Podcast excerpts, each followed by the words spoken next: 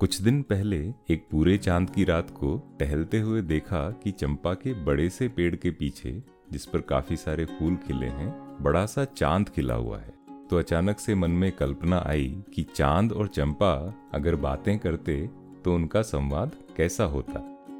ये मुक्त छंद कविता उसी संवाद का एक चित्रण है। आज रात आज रात चाँद और चंपा की बात हुई। चाँद ने कहा देख मैं चमकता हूँ। देख मैं चमकता हूँ। चंपा ने कहा, मैं खिलखिला के महकती हूँ। चंपा ने कहा, मैं खिलखिला के महकती हूँ।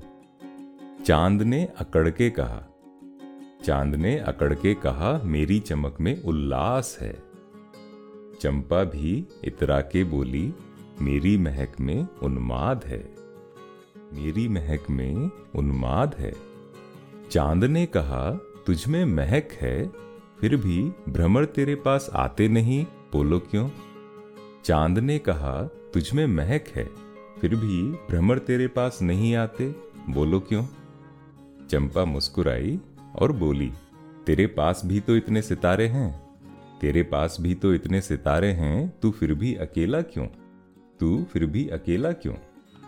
चाँद ने कहा, लेकिन मेरी चांदनी मेरे चाहने वालों को छू जाती है।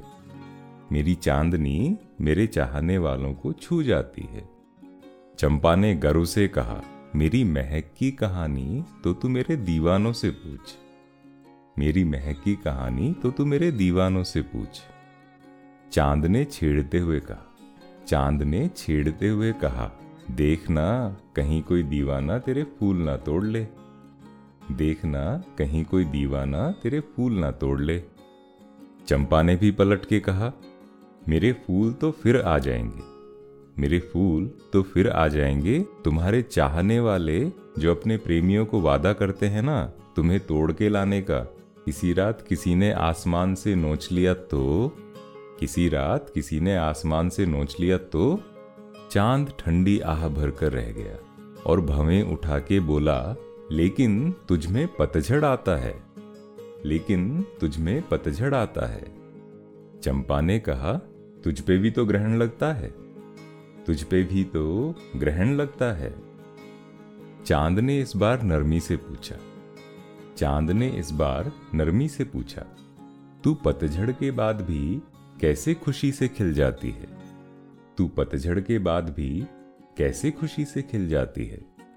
चंपा ने प्यार से देखा और कहा, जैसे तू अमावस के बाद मुस्कुराता हुआ आता है ना, जैसे तू अमावस के बाद मुस्कुराता हुआ आता है ना, बस वैसे ही।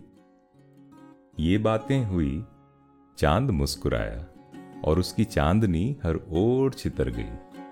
चांदनी में नहाई चंपा चंपा की महक भी हर ओर बिखर गई। चंपा की महक भी हर ओर बिखर गई।